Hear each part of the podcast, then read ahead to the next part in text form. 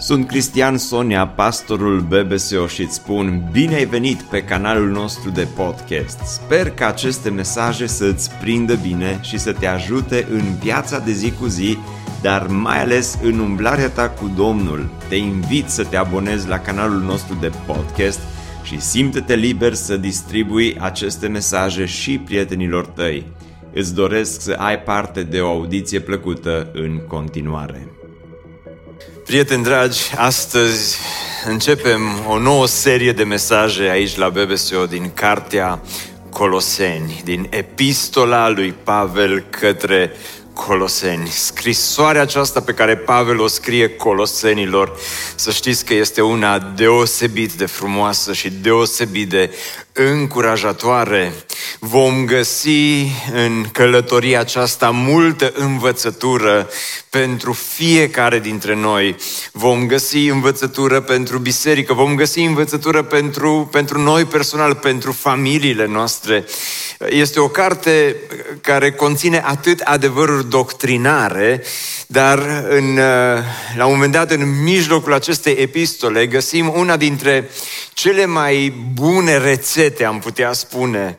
Biblia nu prea oferă rețete, oferă de multe ori principii, dar găsim aici rețete despre care, pe care le putem lua și le putem aplica la viața noastră. Așa că Haideți să pornim împreună în această călătorie și te invit și astăzi și duminicile care urmează să parcurgem împreună această epistolă a lui Pavel către Coloseni. Haideți să citim primele două versete din Coloseni.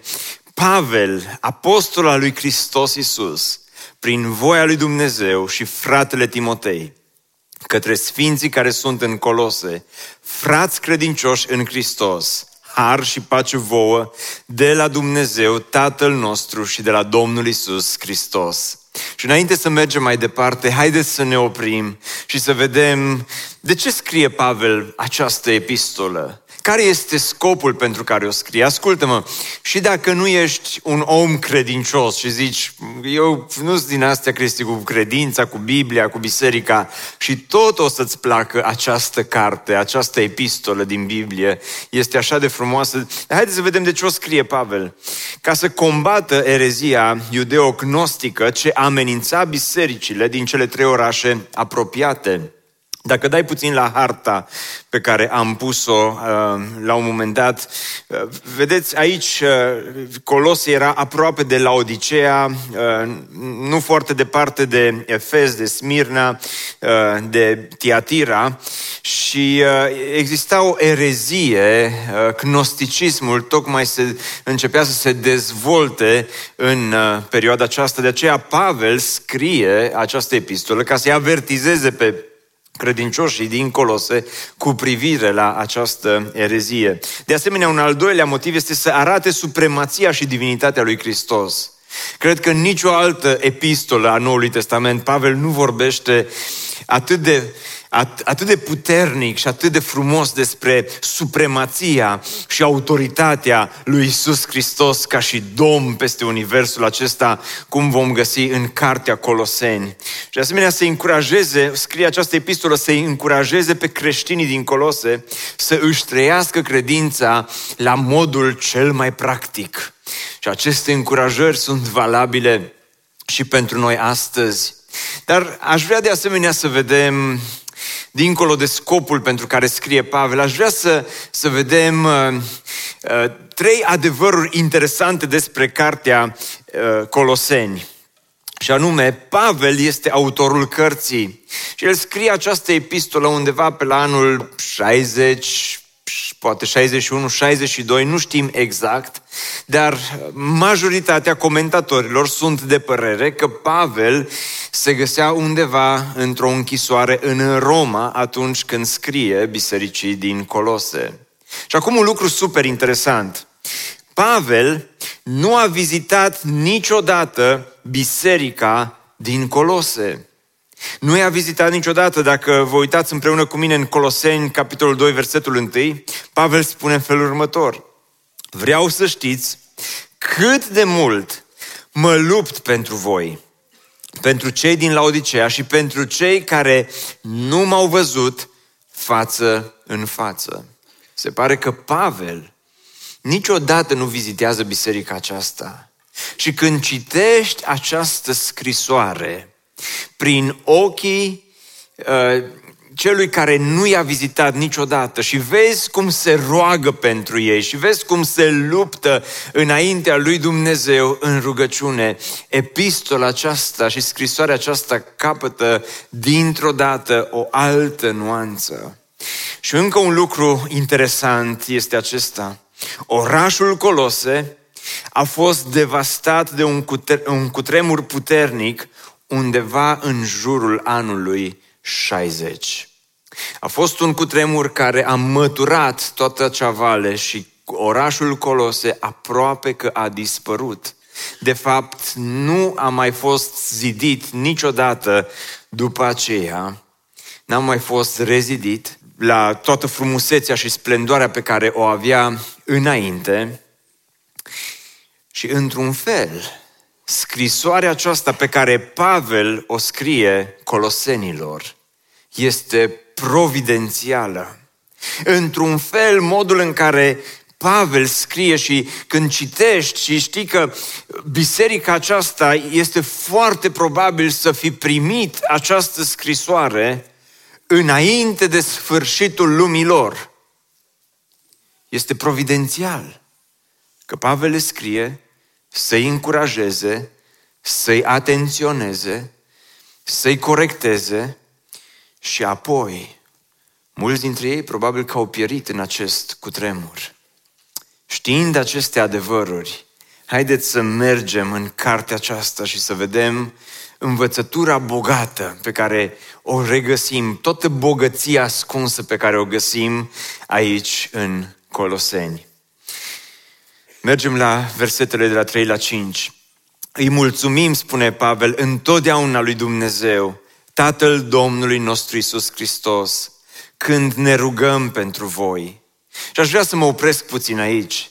Repet, Pavel se roagă pentru credincioși pe care nu i-a întâlnit niciodată. Nu e așa că de multe ori este greu să te rogi și pentru cei pe care îi cunoști dar apoi pentru cei pe care nu-i cunoști. Și cu toate acestea, Pavel nu doar că se roagă odată și zice, Doamne, te rog să binecuvântezi biserica din Colose și în rest știi tu ce să faci pentru ei. Ci Pavel spune, ne rugăm continuu. În capitolul 2, Pavel spune, mă lupt în rugăciune pentru voi. Ce învățătură frumoasă să te rogi și pentru cei pe care îi cunoști, dar să te rogi și pentru cei pe care nu-i cunoști. Fiindcă am auzit, spune Pavel, despre credința voastră în Hristos Isus. Și iarăși aici vreau să fac așa o mică paranteză. Am auzit. Și cum a auzit Pavel? Pentru că el era la sute de kilometri distanță. Și pe vremea respectivă nu era WhatsApp, pe vremea respectivă nu era YouTube, pe vremea respectivă nu, nu avea Instagram ca să se uite, să vadă clipuri, să vadă story-uri, să vadă shorts, să vadă tot felul de alte postări despre biserica din Colose. Vă dați seama cât de tare trebuia să fi fost această biserică, cât de mare trebuia să fi fost credința lor, astfel încât vestea despre Colose să se răspândească uh, fără tot, tot social media și fără uh, toată tehnologia pe care noi o avem astăzi. E una să auzi astăzi despre o biserică de la sute de kilometri distanță și destul de ușor, nu-i așa? Dar este cu totul altceva să fi auzit despre biserica din Colose pe vremea lui Pavel am auzit despre credința voastră în Hristos Iisus și despre dragostea pe care o aveți pentru toți sfinții, datorită speranței care vă este păstrată în ceruri, despre care ați auzit mai înainte în cuvântul adevărului, Evanghelia care a ajuns până la voi. Ea crește în toată lumea și aduce roade. Și chiar aici, în primele versete, dragilor, descoperim trei semne ale unui, ale unui creștin autentic. Care sunt aceste semne ale unui creștin autentic? Pentru că Pavel știa că biserica aceasta nu este creștină doar cu numele. Vestea despre ei nu s-a răspândit doar că sunt o biserică din asta foarte cool, foarte fain, ci oamenii aceștia erau creștini autentici. Care sunt cele trei semne ale unui creștin autentic? Primul dintre ele este o credință în Hristos. Uitați-vă încă o dată ce spune Pavel. Am auzit, spune, despre credința voastră în Hristos Isus Oamenii aceștia credeau în Isus Hristos, aveau această credință neprefăcută, nu erau creduli, nu aveau doar o credință pozitivă, nu aveau orice fel de credință, ci aveau o credință vie și adevărată în Hristos Isus. Pentru că un creștin autentic trăiește cu această credință. Nu este doar o simplă speranță, nu este doar un simplu sper că va fi bine, ci este o credință în în Hristos ca fiind Fiul al lui Dumnezeu care a venit, care a murit, care a înviat și care te iartă de păcatele tale. Și ei aveau această credință.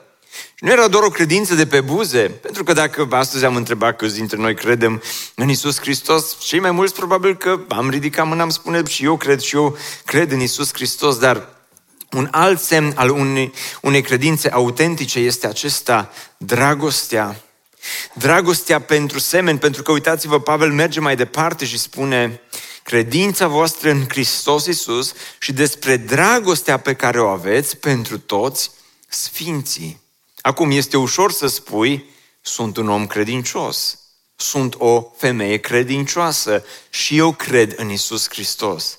Dar dragostea întotdeauna este, credința adevărată întotdeauna este dovedită prin dragostea pe care o avem unii pentru alții, nu-i așa? Fiindcă teoretic toți putem spune și eu, și noi credem, și noi suntem oameni credincioși. Dar Isus la un moment dat le spune ucenicilor, prin aceasta vor cunoaște oamenii că sunteți ucenicii mei dacă ce? Dacă o să vă iubiți unii pe alții. Dacă veți avea dragoste unii pentru ceilalți. Și acum știu că trăim în secolul 21 când majoritatea dintre cei care ați venit astăzi la BBC păreți a fi oameni plini de dragoste pentru cei din jurul vostru. Dar dacă, amin, dar dacă totuși se întâmplă la un moment dat să se golească rezervorul acesta al iubirii sincere și adevărate pentru semenii tăi, Biblia ne poruncește, Biblia ne îndeamnă la a iubi inclusiv pe vrăjmașii noștri. Un uh, mare om al lui Dumnezeu spunea odată în felul următor, nu vă irosiți timpul întrebându-vă dacă, dacă îl iubiți pe aproapele vostru, ci spunea el, acționați ca și cum l-ați iubi. Pentru că de îndată ce facem aceasta, noi descoperim unul dintre marile secrete – și acum vreau să vă spun în dimineața aceasta care este acest mare secret al iubirii sincere. Și nu vorbim aici despre sentimente, nu vorbim aici doar despre uh, o dragoste prefăcută, ci despre o dragoste biblică, sinceră, pe care, la care Biblia ne îndeamnă. Și ascultați-mă, secretul acesta puteți să-l folosiți inclusiv în familie. Îi 100% garantat. Dacă nu funcționează, ca la teleshopping, vă dăm toți banii înapoi. Glumesc. Dar spunea el în felul următor, de îndată ce faceți aceasta, veți descoperi unul dintre marile secrete. Când te comporți ca și cum ai iubi pe cineva, vei ajunge într-adevăr să-l iubești. Amin, nu?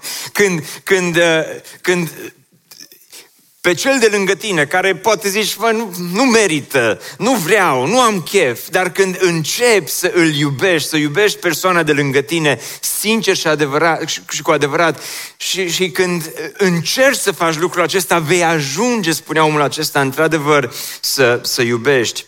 Pentru că tot el spunea creștinul, încercând să trateze pe oricine frumos descoperă că îi simpatizează pe oameni tot mai mult, inclusiv pe oamenii pe care nu își imaginează la început că i-ar putea simpatiza. Nu ți s-a întâmplat vreodată să întâlnești oameni care să spui eu cu, cu el sau eu cu ea, niciodată nu o să mă înțeleg. Sau niciodată nu vreau să am nimic de a face cu persoana de lângă mine. Este o scorpie.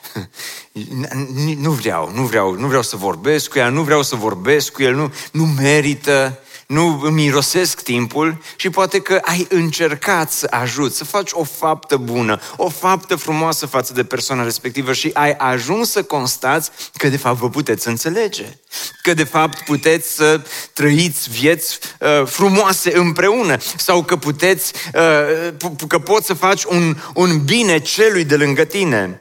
Dar uh, acest autor continuă și spune, aceeași lege spirituală acționează în direcție opusă.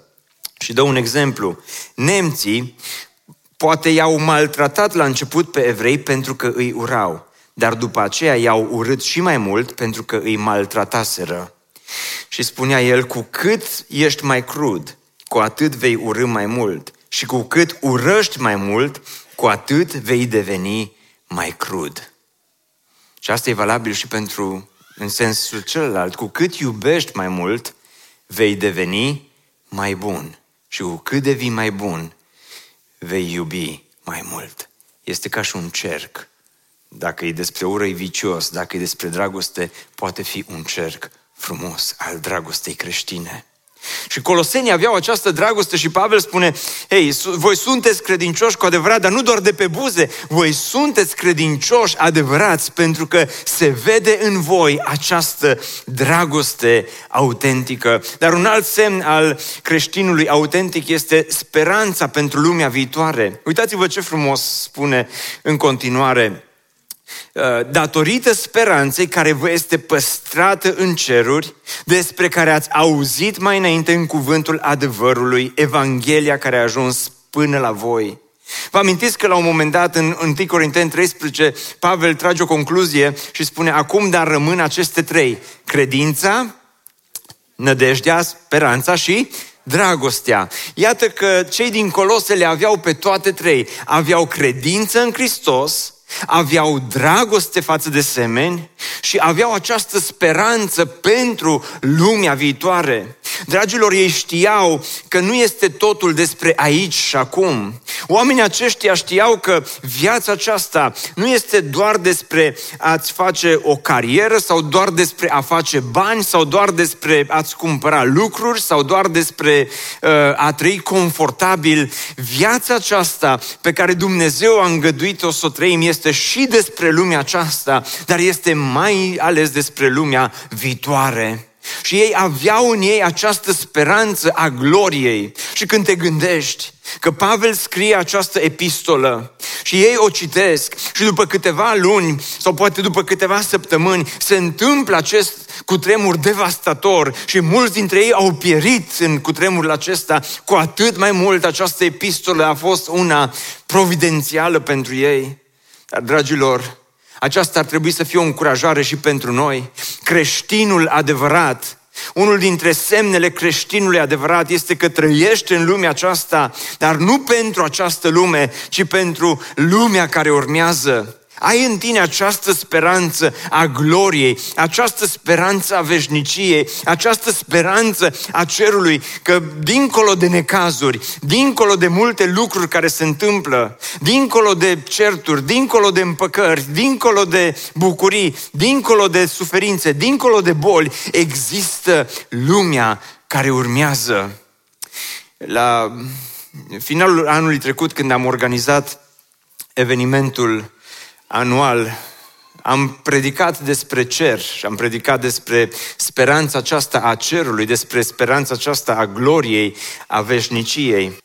Săptămâna aceasta care a trecut, m-am întâlnit cu un uh, vechi prieten, un pastor, îl, îl cunosc de mult timp, un, un om al lui Dumnezeu. Și uh, uh, mi-a, mi-a spus, Cristi, uite, am, am fost și eu și am... Uh, am participat, uh, am participat la eveniment și am ascultat mesajul pe care l-a avut despre cer, zice, și a fost așa o încurajare și o binecuvântare pentru mine. Dar spunea el, vreau, să, vreau să-ți mărturisesc ceva, vreau să spun ceva. Zice, soția mea, în urmă cu mulți ani, s-a îmbolnăvit de cancer și a plecat la Domnul. Și Și am cunoscut familia aceasta, l-am cunoscut și pe el, am cunoscut-o și pe soția lui, o familie foarte frumoasă, o relație foarte frumoasă. Și mi-a spus el în felul următor, când s-a îmbolnăvit de cancer soția mea, medicii au mai dat încă o lună aproximativ de trăit. Prin harul și îndurarea lui Dumnezeu, am mai trăit încă un an și trei luni după diagnostic. Dar pe măsură ce trecea timpul, spunea el, vedeam cum starea ei de sănătate se deteriorează și știam că se apropie tot mai mult clipa plecării ei din această lume. Și am decis să nu las pe nimeni să stea lângă ea să o îngrijească, ci eu să o îngrijesc până în ultima clipă și până în ultimul moment al vieții ei. Și stăteam mult și povesteam unul cu altul. Și am știut că suntem tot mai, apro- mai aproape de momentul despărțirii. Și știam că într-o zi va intra în comă și nu vom mai putea vorbi unul cu altul. Și atunci am spus, tu știi că de multe ori am predicat despre cer. Tu ai ascultat multe predici de ale mele. Tu ai auzit de multe ori ce am predicat și ce am spus. Când vei fi acolo în comă și nu vei mai putea vorbi cu mine, dacă vei putea, și dacă ceea ce eu am predicat este adevărat, te rog foarte mult, dă-mi un semn. Când vei fi acolo pe, între cele două lumi, dacă ceea ce am spus până acum este, este adevărat, te rog, strânge-mă de mână. Și spunea el, au trecut zilele, au trecut săptămânile. Și la un, într-o zi a intrat în comă. Și stăteam lângă ea și citeam versete și mă rugam pentru ea. Și apoi mai citeam din Biblie. Și știam că respirația devine tot mai grea. Și o țineam de mână. Și la un moment dat, zice, m-a strâns de mână de două ori. Și mi-am adus aminte, zice, de conversația pe care am avut-o cu ea înainte să intre în comă. Și apoi, zice, a plecat din lumea aceasta. Și am luat mâna ei și am încredințat-o în mâna lui Dumnezeu și am mulțumit pentru ea și pentru mâna pe care am putut-o ține ani de zile și pentru că am putut trăi împreună o căsnicie fericită. Ce mărturie frumoasă! Ce mărturie încurajatoare! Dar vedeți, Pavel spune că Iisus Hristos a fost Cel care a venit și ne-a luat de mână pe fiecare ca să ne ofere speranța aceasta a veșniciei, speranța aceasta a slavei, speranța aceasta a gloriei. Și, dragilor, haideți să recapitulăm încă o dată. Care sunt cele trei semne ale unui credincios autentic, ale unui creștin autentic? Este credința în Hristos, dragostea față de semeni și speranța gloriei. Dar Pavel nu se oprește aici, pentru că adevărul este fiecare dintre noi putem avea o credință destul de plăpândă. Credința noastră poate fluctua în funcție de zile, în funcție de circumstanțe, în funcție de momentele pe care le trăim. Când ești la biserică, simți că ai o credință mai mare. Când pleci de aici, uneori vin peste tine tot felul de îndoieli și, și, și simți cum credința ta scade atât de mult. Și, și cum putem să întreținem? Aceasta este întrebarea la care aș vrea să răspundem acum înspre finalul mesajului. Cum întreții credința aceasta adevărată? Cum poți să trăiești cumva constant în lumea aceasta, consecvent, să, să știi că acea credință pe care Dumnezeu a sădit-o în tine, credința, dragostea, speranța gloriei, rămân acolo. Și dacă vin încercări, și dacă vin despărțiri, și dacă vin uh, tot felul de accidente, și dacă se întâmplă tot felul de lucruri să știi că această încredere în Dumnezeu rămâne acolo. Și tocmai de aceea e așa de frumoasă epistola aceasta către Coloseni, pentru că nu doar că vorbește la modul teoretic, ci la modul cel mai practic îți spune cum poți să întreții această credință. Uitați-vă ce spune Pavel în continuare. La fel se întâmplă și între voi din ziua în care ați auzit și ați cunoscut bine Harul lui Dumnezeu în adevăr. Așa cum ați învățat de la Epafras. Cine a fost Epafras? Epafras era colaborator de-a lui Pavel și era probabil pastorul bisericii din Colose. Unul dintre comentatori face o observație interesantă. În, cele, uh, în Apocalipsa Dumnezeu scrie celor șapte biserici din Apocalipsa, dar uh, nu scrie bisericii din Colose. Oare de ce? Și unii suspectează datorită cutremurului care a avut loc acolo, probabil că biserica a și dispărut. Dar Epafras, pe vremea lui Pavel, era pastorul acestei biserici, prea iubitul nostru slujitor împreună cu noi, care este un slujitor credincios al lui Hristos pentru noi. El ne-a făcut cunoscută dragostea voastră în Domnul. Și el continuă și spune, de aceea și noi, din ziua în care am auzit, nu încetăm să ne rugăm pentru voi și să cerem să fiți umpluți de cunoașterea voii Lui. Cum se întreține această credință?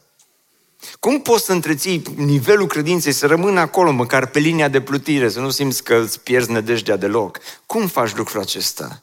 Iată ce face Pavel, se roagă pentru biserica aceasta. Și rugăciunea, noi știm că are mare putere.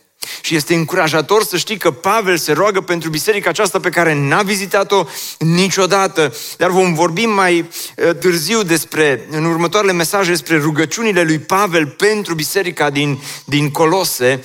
Dar până atunci vreau doar să spun atât. Rugăciunea este o unealtă spirituală atât de importantă pentru fiecare dintre noi, și pentru Pavel, și pentru biserica din Colose, dar și pentru biserica Speranța.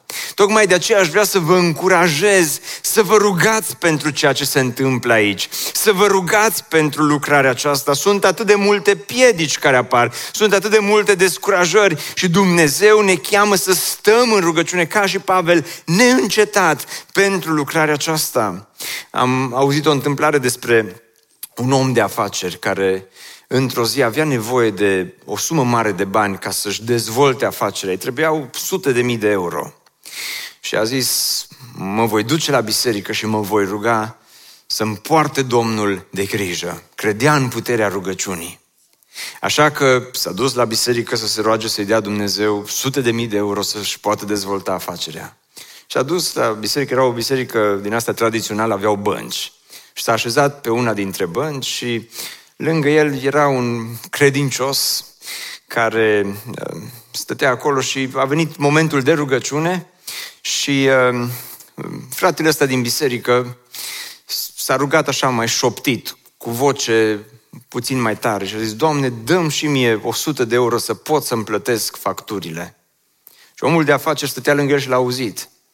Așa că discret și-a scos 100 de euro din buzunar, i-a dat uh, uh, fratelui din biserică 100 de euro, fratele s-a uitat la bani, așa s-a bucurat că Dumnezeu i-a răspuns instant la rugăciune și uh, s-a și ridicat și a plecat acasă să-și plătească facturile. Așa de mult s-a bucurat pentru cei 100 de euro. Și cum s-a ridicat el și a plecat, omul de afaceri începe și el să se roage și zice, nu, Doamne, acum că am rămas numai noi doi și toată atenția ta e îndreptată asupra mea, te rog să-mi asculți rugăciunea. Dar Pavel știa că Dumnezeu ascultă rugăciunile și a celor din Colose, și a celor din România, și a celor din Africa, și a celor din India, și a celor din America, slavă Domnului. Și uitați-vă pentru ce se roagă. Ce ne rugăm pentru voi și cerem să fiți umpluți de cunoașterea voii Lui. Și apoi la final spune crescând în cunoașterea Lui Dumnezeu. Dragilor, cum putem întreține credința vie și adevărată? În primul rând, prin această cunoaștere a voii lui Dumnezeu. Dar aici eu nu cred că Pavel vorbește despre cunoașterea specifică a voii lui Dumnezeu. Cu cine mă căsătoresc, la ce școală să mă duc, unde să locuiesc și așa mai departe. Și aceste lucruri sunt importante și sunt importante pentru fiecare dintre noi. Dar cred că Pavel aici se roagă pentru mai mult. Pentru o cunoaștere autentică a lui Dumnezeu, pentru, pentru a-L cunoaște pe Dumnezeu așa cum este El. Pentru că, uitați-vă, în alte texte din Biblie, în Romani 12 cu 2, Pavel spune, nu vă conformați acestui viac, ci lăsați-vă transformați prin înnoirea minții voastre, ca să puteți discerne care este voia lui Dumnezeu cea bună, plăcută și desăvârșită. În Tesaloniceni spune, bucurați-vă întotdeauna, rugați-vă mereu, mulțumiți în orice împrejurare, căci aceasta este voia lui Dumnezeu în Hristos Iisus pentru voi, zice Pavel. Dragilor, credința aceasta vie poate fi întreținută doar atunci când în tine există o foame după a cunoaște voia lui Dumnezeu. Și când sincer te întreb, Doamne, ce vrei să fac? Dar ca să știi ce vrea Dumnezeu de la tine, tu trebuie să-L cunoști pe Dumnezeu.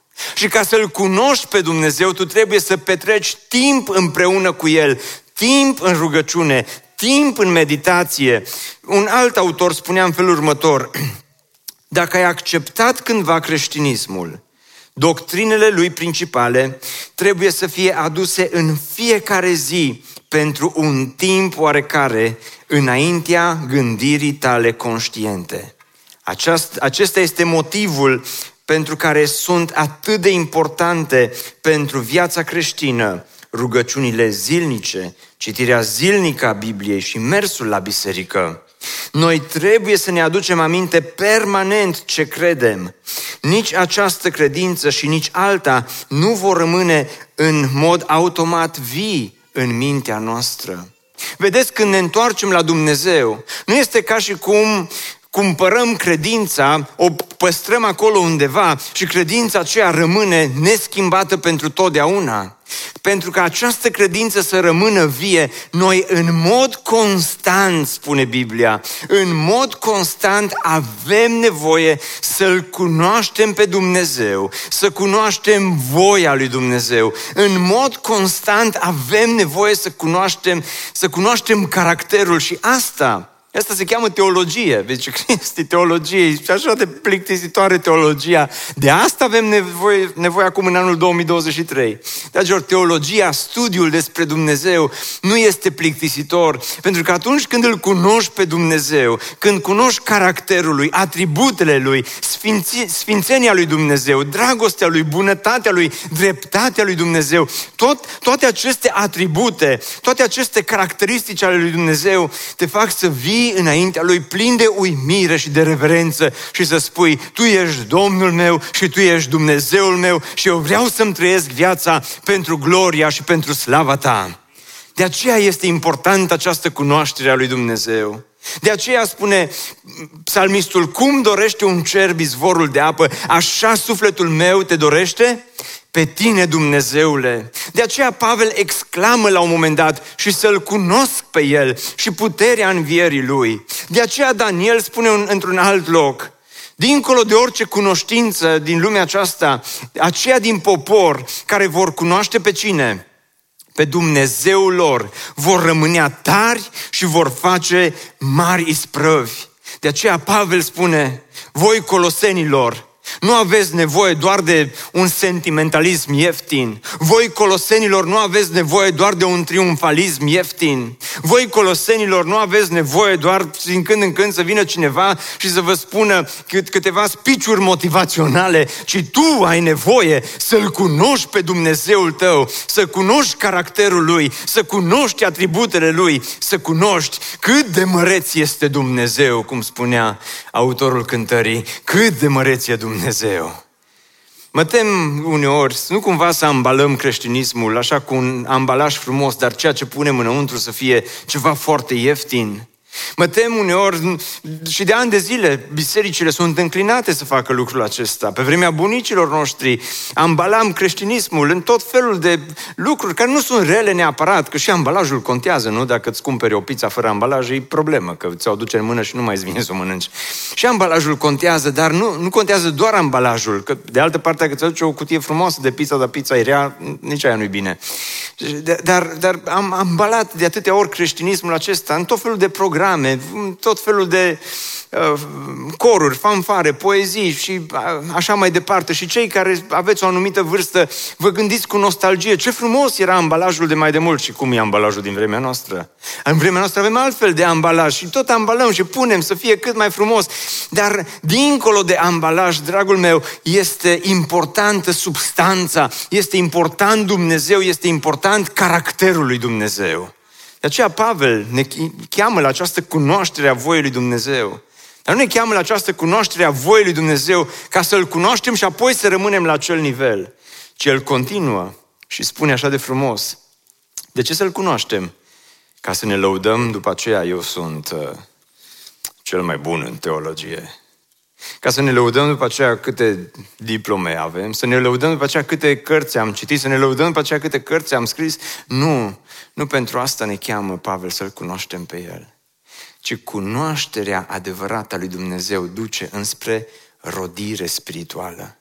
Ca să trăiți într-un mod demn de Domnul, ca să-i fiți plăcuți în toate, rodind tot felul de fapte bune. Cum întreții credința adevărată? Îmi dați voi să fac așa ca la școală, cum făceau profesorii cu noi, când ziceau, hai să repetăm acum ca să nu uităm. Sunt aici învățător și profesor, Domnul să vă binecuvinteze. Nu sunt așa de bun ca și voi, dar hai să repetăm. Creștinul autentic, cele trei semne este, primul dintre ele, cinci oameni m-au ascultat în dimineața aceasta.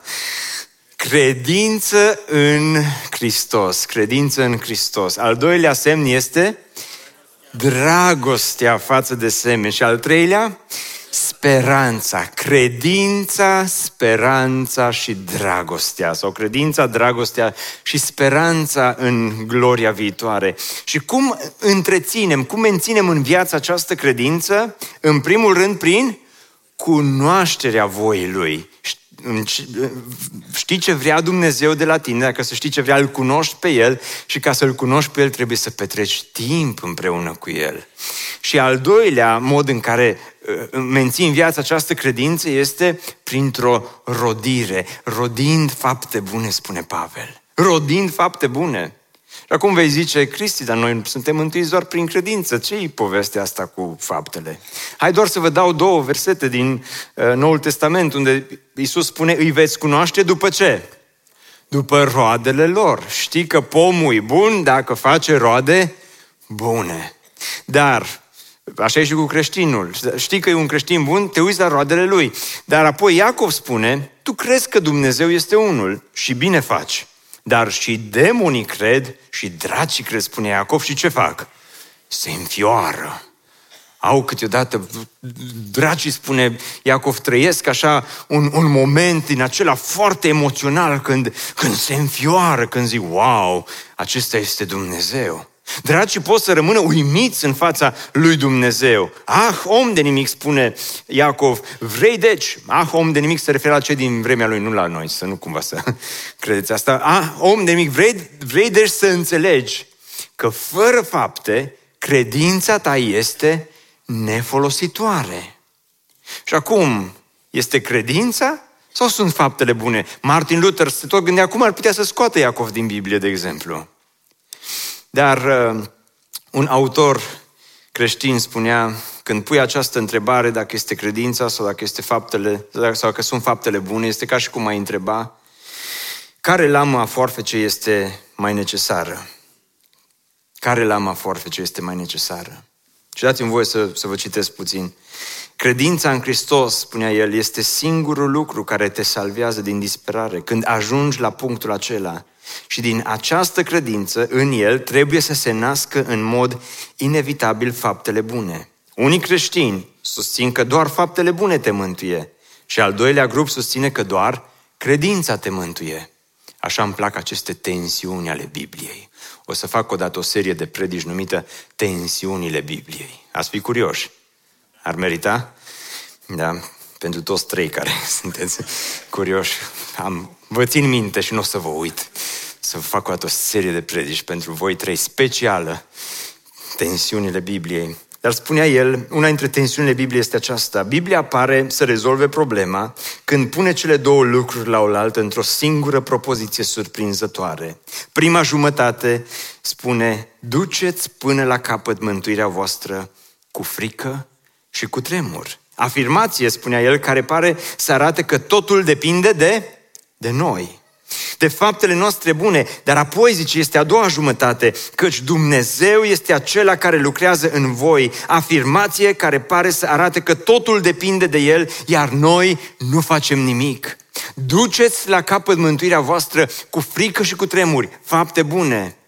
Și a doua afirmație, căci Dumnezeu este acela care lucrează în voi. Este această tensiune a Scripturii, această tensiune a Bibliei cu care Dumnezeu ne lasă, ne lasă să trăim. Vedeți, noi oamenii punem în compartimente diferite ce face Dumnezeu și ce face omul, dar Dumnezeu poate că nu așa se uită, poate că nu așa calculează, poate că nu așa socotește viața de uh, credință, ci din potrivă continuă el și spune, veți descoperi că acele biserici care insistă cu tărie asupra faptelor bune, insistă că ai nevoie de credință. Și acele biserici care insistă cu cea mai mare tărie asupra credinței, îți spun să faci și fapte bune. Dragilor, cele două merg mână în mână. Credința și rodirea.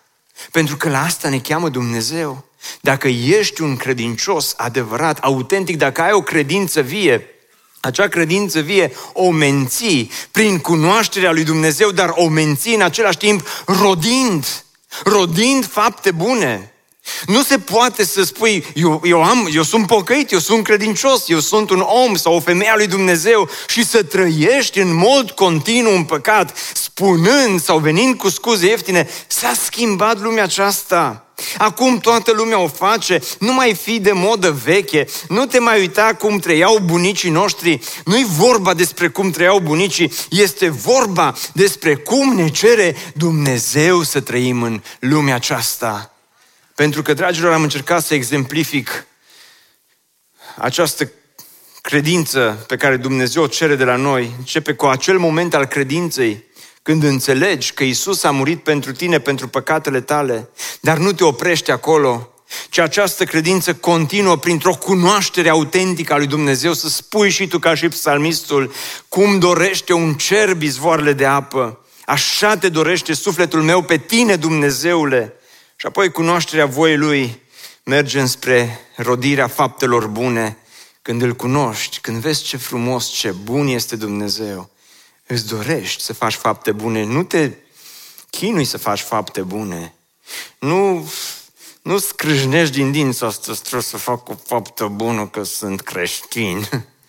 Ce spunea cineva, știi cum ajungi să trăiești viața de credință? Nu scrâșnind din dinți, nu chinuindu-te, e ca și creșterea. Niciunul dintre noi când am crescut, nu ne-am uitat la noi, cât, care, câți dintre voi v-ați uitat vreodată într-o zi la voi, la finalul zilei și a zis, mult am crescut astăzi.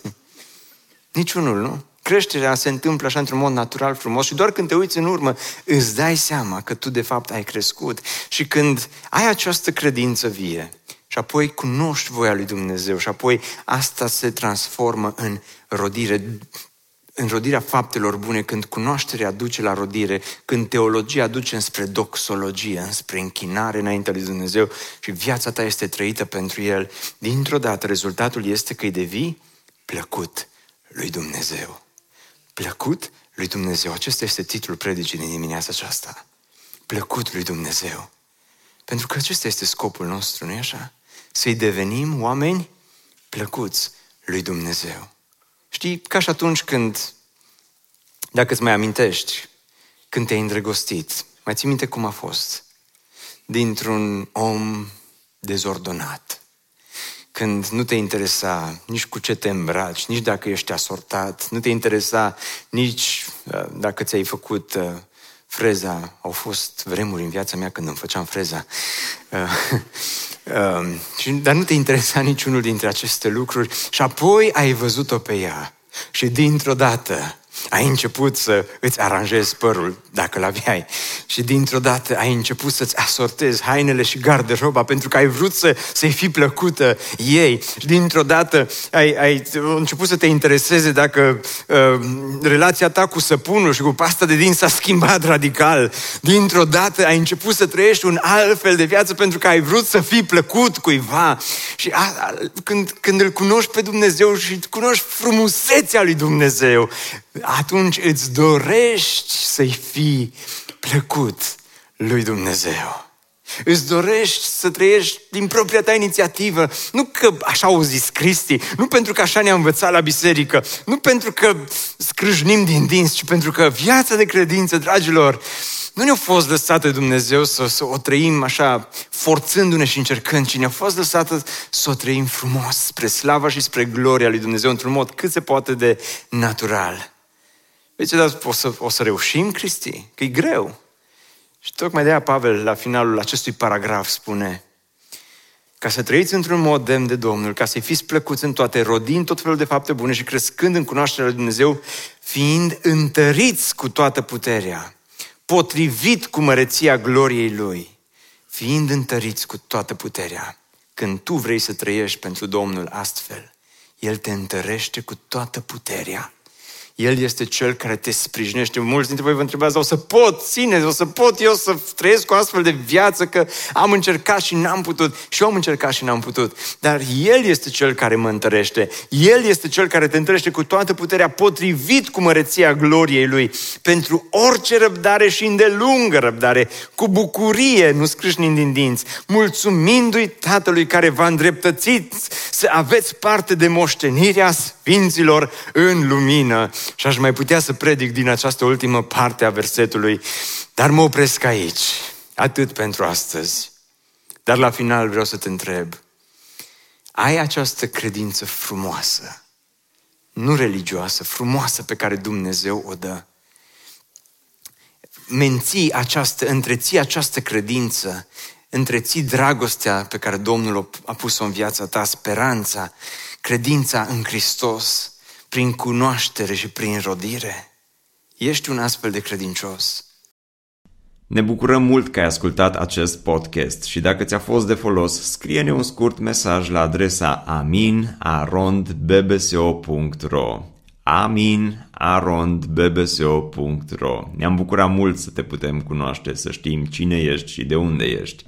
Dacă dorești să afli mai multe informații despre BBSO, despre cine suntem, care este viziunea noastră, intră pe site-ul bbso.ro. Îți mulțumesc că ești alături de noi și că ne ajuți să ducem viziunea mai departe.